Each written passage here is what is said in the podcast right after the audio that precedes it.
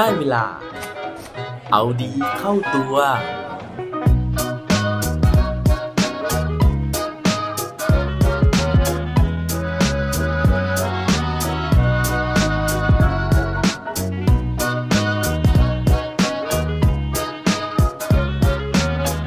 คุณจะรู้สึกยังไง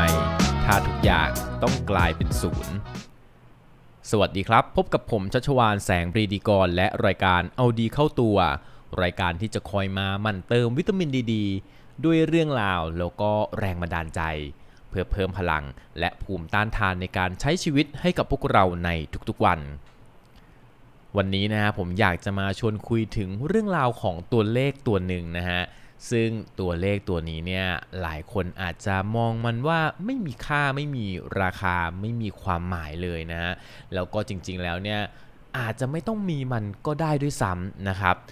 ตัวเลขที่ผมกำลังจะพูดถึงนั่นก็คือตัวเลขศูนย์นั่นเอง เพราะว่าตัวเลขศูนย์เนี่ยเวลาที่เราเห็นมันนะไม่ว่าจะเห็นในบัญชีนะครับ หรือว่าเห็นในใบคะแนนใบข้อสอบเนี่ย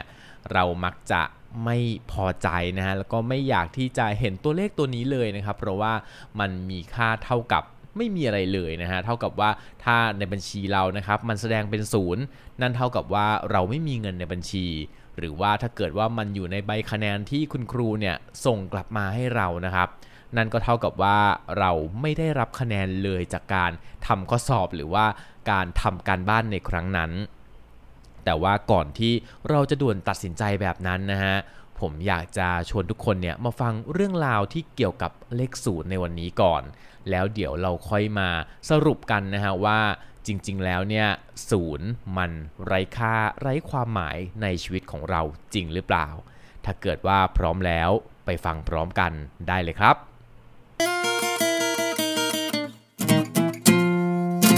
เรื่องราวที่ผมจะเอามาเล่าสู่กันฟังในวันนี้นะฮะผมเอามาจาก เว็บไซต์ a d e b u l l t i n นะครับ ซึ่งได้เล่าถึงเรื่องราวที่มาที่ไปของตัวเลขศูนย์นะครับ ซึ่งเขาบอกเลยนะฮะว่าในอารยธรรมโบราณสมัยก่อนคริสตกาลนะครับ ไม่ว่าจะเป็นอารยธรรมอียิปต์บาบิโลน จีน หรือว่าโรมันนะฮะ ซึ่งเราเนี่ยต่างรู้กันว่าอารยธรรมเหล่านี้เนี่ยค่อนข้างจะยิ่งใหญ่นะครับ แล้วก็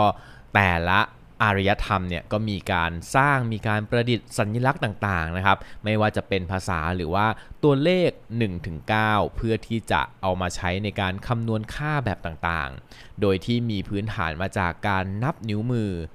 ซึ่งเมื่อขึ้นเลขหลัก 10 หรือว่าเลขหลักร้อยในสมัยก่อนนะครับ ระบบการนับของอารยธรรมเหล่านี้เนี่ยเขามักจะเปลี่ยนไปใช้สัญลักษณ์อื่น ๆ เพื่อที่จะมาบอกหลัก หน่วยนะฮะหลัก 10 หลักร้อยหรือว่าหลักพัน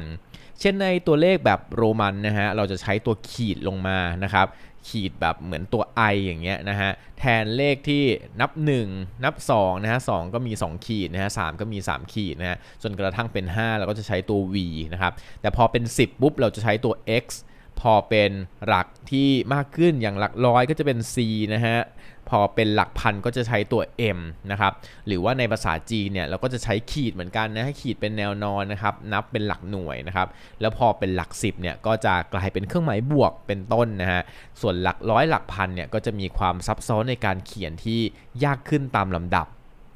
ทีนี้เราจะสังเกตเห็นนะฮะว่ามันไม่มีการใช้สัญลักษณ์ตัวศูนย์แบบที่เราเห็นในปัจจุบันนั้นเลยนะครับ เพราะว่าคนในอดีตเนี่ยเขารู้สึกว่าในเมื่อศูนย์เนี่ยมันคือความว่างเปล่านะฮะเพราะฉะนั้นเนี่ยมันก็ไม่เห็นจำเป็นเลยที่จะต้องสร้างสัญลักษณ์อะไรขึ้นมา เพื่อที่จะแสดงถึงความว่างเปล่านั้นนะครับทำให้การคำนวณในสมัยโบราณเนี่ยมันจำกัดแค่จำนวนนับ หรือว่าจำนวนเต็มบวกเท่านั้น แต่ว่าทีนี้นะฮะในประเทศอินเดียนะครับ วันหนึ่งเนี่ยก็มีนักคณิตศาสตร์นะฮะที่ชื่อว่าพรหมครุปนะครับเขาได้เขียนเรื่องราวนะฮะหรือว่าได้เขียนสัญลักษณ์เลขศูนย์เนี่ยเป็นจุดเหมือนจุด full stop นะฮะหรือว่าจุดที่เราเห็นกันทุกๆวันนี้นะครับเขาได้เขียนลงในหนังสือนะครับ ซึ่งเป็นตำราคณิตศาสตร์พื้นฐาน เพื่อบอกถึงคุณสมบัติต่างๆ ของจำนวนนะครับ ปรากฏว่า การที่เขาเขียนสัญลักษณ์แทนเลขศูนย์นั้นนะฮะมันทำให้เกิดสิ่งที่เรียกว่าการคำนวณที่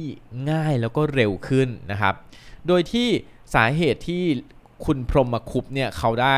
สร้างสัญลักษณ์ที่ใช้แทนเลขศูนย์เนี่ยเพราะว่าในอินเดียครับมันมีศาสนาซึ่งเป็นศาสนาพราหมณ์แล้วก็พุทธนะฮะซึ่งเขาสอนถึงความไม่มีตัวตนหรือว่าอนัตตานั่นเอง โดยที่พรหมคุปเนี่ยเห็นว่าเมื่อสุดท้ายทุกสิ่งคือความว่างเปล่า แล้วทำไมนะฮะถึงจะมีสัญลักษณ์ที่บ่งบอกถึงความว่างเปล่านี้ไม่ได้ ความสงสัยนี้เองนะฮะทำให้ตัวเลขศูนย์อันเรียบง่ายเนี่ยมันก็ได้เกิดขึ้นแล้วเขาบอกว่าพอมันเกิดขึ้นปุ๊บเนี่ยมันสร้างการเปลี่ยนแปลงแล้วก็พลิกโฉมคณิตศาสตร์ของโลกนับตั้งแต่บัดนั้นเป็นต้นมา เพราะว่าอย่างที่ผมบอกนะฮะว่าการมีเลขศูนย์เนี่ย มันทำให้การบวกลบคูณหารเนี่ยมันสะดวกแล้วก็รวดเร็วมากขึ้นนะฮะกว่าการที่เราไปใช้สัญลักษณ์ต่างๆ ในอดีตพวกภาษาจากอารยธรรมอื่นๆนะฮะด้วยความที่การบวกลบคูณหารเลขที่มันมีเลขศูนย์เนี่ยมันง่ายขึ้นนั่นเองนะฮะมันก็เลยทำให้เลขฮินดูอาราบิกซึ่งมีเลขศูนย์เนี่ยกลายเป็น ระบบตัวเลขที่ได้รับความนิยมมากที่สุดในโลกนะฮะแล้วก็เกิดการเผยแพร่การใช้งานตัวเลขชุดนี้เนี่ยไปทั่วโลกเลย นั่นก็เป็นที่มานะฮะของการกำเนิดขึ้นของเลขศูนย์นะครับ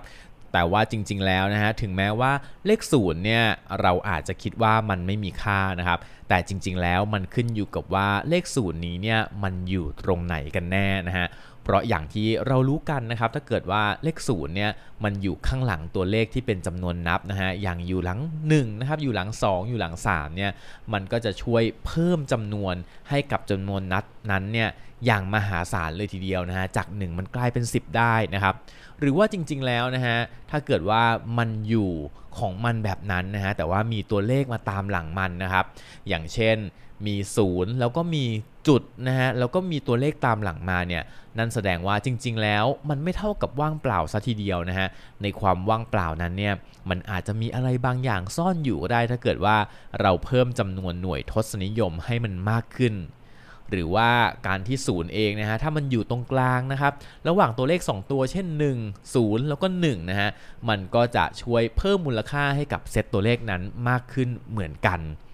นั่นก็ทำให้เราได้เห็นนะฮะว่าจริง ๆ แล้วในความว่างเปล่าเนี่ยมันไม่ได้เป็นความว่างเปล่าซะทีเดียว ในความไม่มีจริง ๆ แล้วมันอาจจะแฝงด้วยความมีก็ได้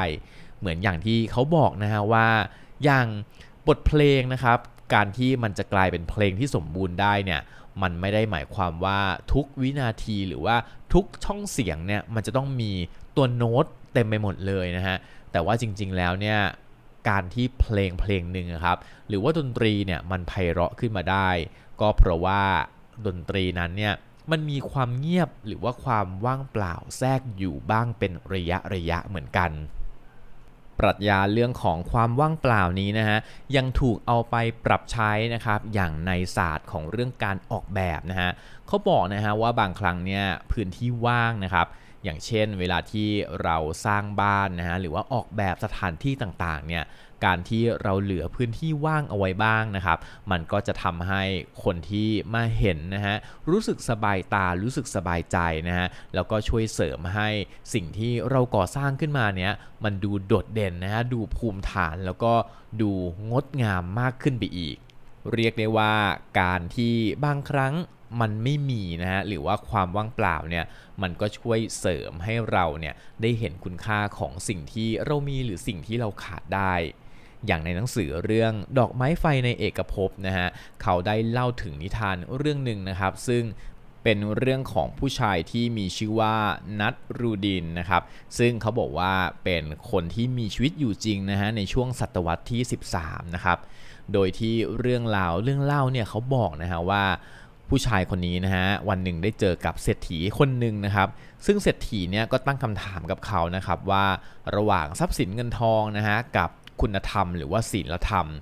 นัดลูดีนเนี่ยคิดว่าสิ่งไหนที่มีความสำคัญมากกว่ากัน นัดลูดีนนะฮะก็ตอบไปว่าก็ต้องเป็นทรัพย์สินเงินทองสินะครับถึงจะมีความสำคัญมากกว่าสำหรับเขา ในขณะที่เศรษฐีเนี่ยก็บอกว่า แต่ว่าสำหรับผม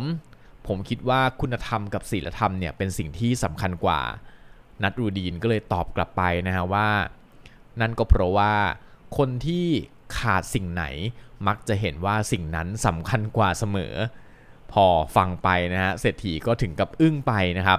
คือเรื่องราวจากนิทานเรื่องนี้นะฮะมันก็สอนให้เราเห็นนะฮะว่าบางครั้งเนี่ยการที่เราไม่มีนะฮะหรือว่าความเป็นศูนย์เนี่ยมันก็ทำให้เราได้เห็นคุณค่าของบางสิ่งบางอย่างที่มันขาดมันหายไป นอกจากนี้นะฮะในหนังสือเล่มนี้นะครับคุณอาจว่ารงจันทมาศเนี่ยเขาก็ยังพูดถึงอีกแง่มุมหนึ่งนะฮะที่เกี่ยวกับเรื่องของเลขศูนย์นะครับเขาบอกนะฮะว่า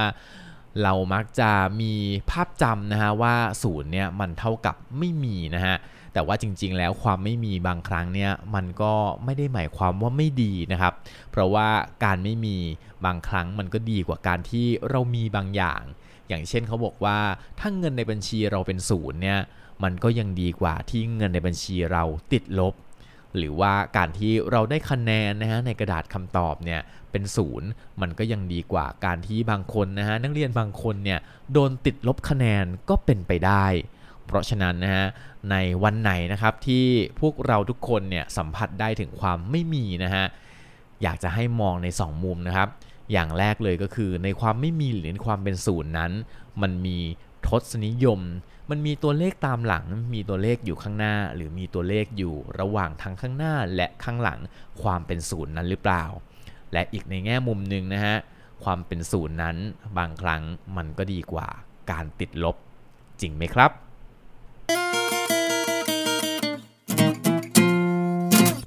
และปิดท้ายวันนี้ด้วยโคดดีโคดโดนเขาบอกไว้ว่า we all start with zero we all start at the beginning do not give up พวกเราทุกคนก็ล้วนเริ่มต้นจากศูนย์ทั้งสิ้น เราเริ่มต้นจากจุดเริ่มต้น เพราะฉะนั้นอย่ายอมแพ้นะครับ อย่าลืมกลับมาเอาดีเข้าตัวกันได้ทุกวันจันทร์ พุธ ศุกร์ พร้อมกด subscribe ในทุกช่องทางที่คุณฟัง รวมถึงกดไลค์ กดแชร์เพื่อแบ่งปันเรื่องราวดีๆ ให้กับเพื่อนๆของคุณ ผ่านทุกช่องทางโซเชียลมีเดีย